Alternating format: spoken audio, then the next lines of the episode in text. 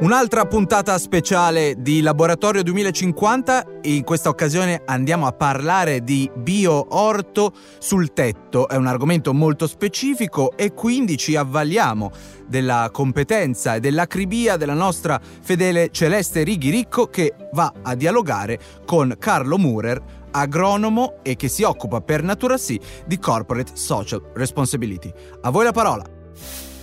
Ciao Carlo, grazie di essere ancora qui con noi. Te sei protagonista di un interessantissimo progetto che è stato realizzato sul tetto della sede della FAO di Roma, ovvero il Bioorto. Ci puoi raccontare il progetto e come è nato?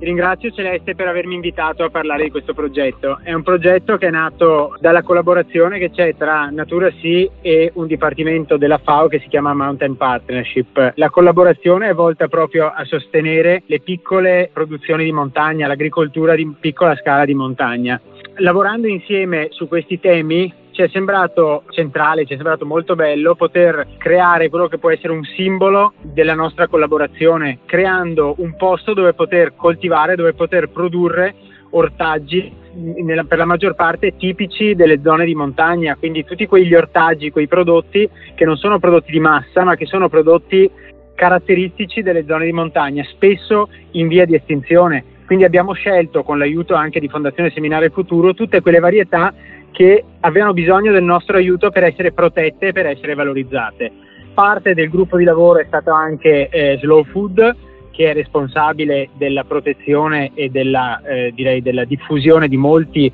eh, prodotti eh, caratteristici di montagna ed in via di estinzione. È parte del gruppo anche l'Università La Sapienza, che sta aiutando nella gestione di questo orto creato appunto sulla terrazza, sul tetto della FAO e c'è anche una startup che si chiama EcoBubble che ha collaborato attraverso le fasi di progettazione e di realizzazione pratica di questo orto. È stato un progetto che ha trovato grande interesse, ma anche direi mediatico nella stampa, grazie proprio ai valori fondanti che ci stanno dietro. Cioè non volevamo semplicemente creare un orto, delle aiuole dove coltivare degli ortaggi qualsiasi, ma ogni cosa, ogni scelta che è stata fatta porta con sé un grande valore, un grande obiettivo, il fatto di parlare di agricoltura di montagna, che è l'agricoltura tra le più difficili sul nostro pianeta, il fatto di parlare di agricoltura biologica, quindi un'agricoltura che punti alla sostenibilità, che punti a massimizzare gli impatti positivi che un'agricoltura di un certo tipo può avere sull'ambiente, il fatto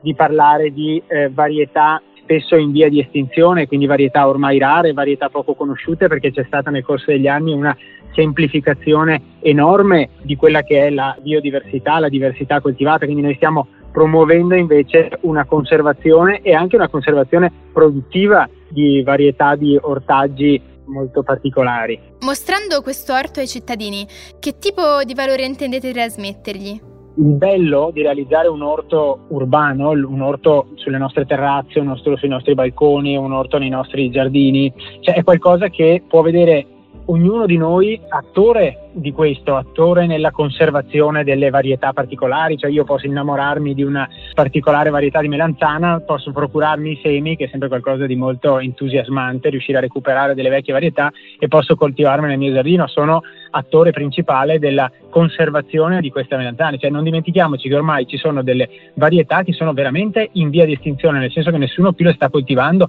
o quantomeno le sta coltivando con finalità commerciali, quindi riuscire comunque a portarle avanti ha un enorme valore valore. Ognuno può essere attore di un'agricoltura diversa, di un'agricoltura del rispetto, di un'agricoltura che rispetti l'ambiente, anche perché poi rispettiamo noi stessi attraverso il cibo che mangiamo, un cibo più sano, attraverso l'ambiente dove viviamo, un ambiente più sano, un ambiente dove non è stata utilizzata la chimica. Quindi posso mettere in atto, posso sperimentare tutte quelle tecniche di agricoltura, di concimazione, di difesa delle piante che sono tecniche rispettose dell'ambiente, del cibo, dell'ambiente dove viviamo e quindi alla fine è veramente una forma di attivismo a mio, a mio parere, cioè ognuno di noi può giocare un ruolo importante.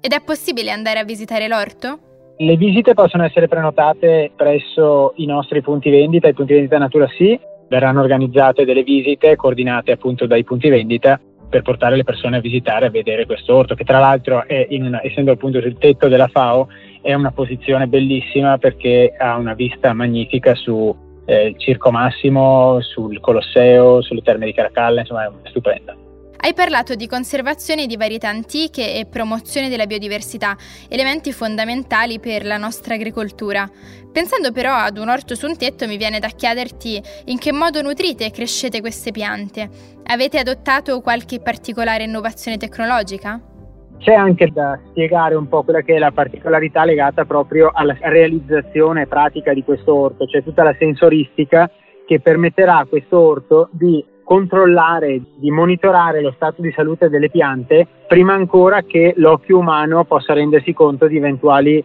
situazioni di stress. Sono posizionati all'interno di quest'orto dei sensori che riescono a, a captare le situazioni, eventuali situazioni di stress della pianta prima che l'occhio umano le possa captare. Siamo in una fase di, di sperimentazione di un orto che è altamente innovativo sotto questo profilo. Cioè, da una parte tuteliamo, curiamo le vecchie varietà per il valore che, possono, che queste possono avere, varietà ormai in disuso, varietà un po' dimenticate e stiamo, stiamo combinando questo aspetto con un aspetto invece, come dicevo, altamente innovativo che è quello del supporto della tecnica alla gestione delle piante.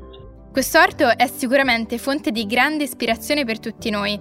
Te prima hai detto infatti che anche noi cittadini potremmo ricreare in piccola scala un biorto da coltivare nelle nostre case, sulle nostre terrazze.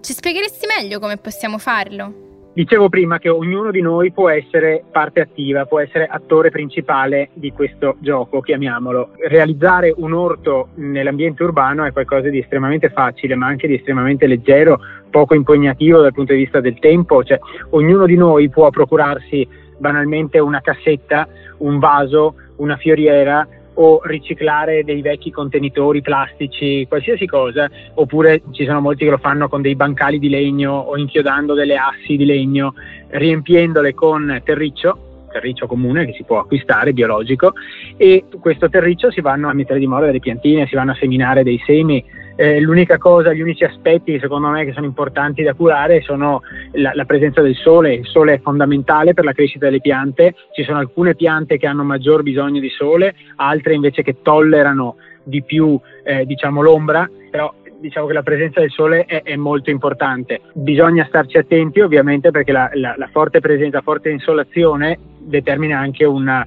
eh, facile disidratazione delle piante, quindi bisogna stare molto attenti all'irrigazione. Come dicevo, si parte da prodotti di, di, riciclo, utilizzare il legno dei bancali per esempio è qualcosa che è a costo zero, utilizzare delle cassette, utilizzare del, dei vasconi eh, magari che vengono buttati via, sono tutte cose che non hanno un costo, anzi c'è il grande valore di dare una seconda vita a degli oggetti che sarebbero buttati via, che sarebbero smaltiti. Il costo del terriccio è praticamente eh, bassissimo, cioè si possono acquistare eh, i, i, sacconi da, da 20-25 litri di terriccio a prezzi molto contenuti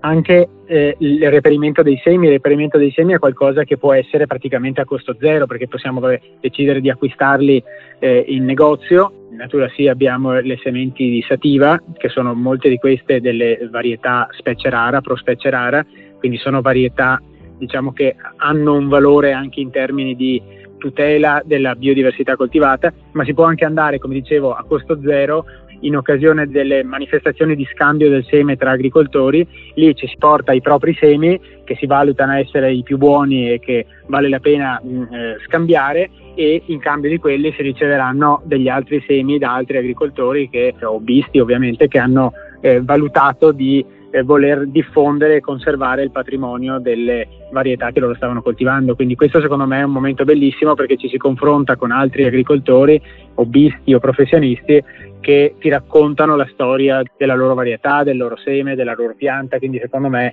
è un momento bellissimo oltre che per reperire semi ma anche per reperire proprio informazioni, entusiasmo, conoscenze. Grazie mille Carlo per averci raccontato questo bellissimo progetto che vi ricordo potrete andare a visitare dalla primavera in poi sul tetto della FAO a Roma. Grazie ancora e a presto. Vi saluto, un abbraccio.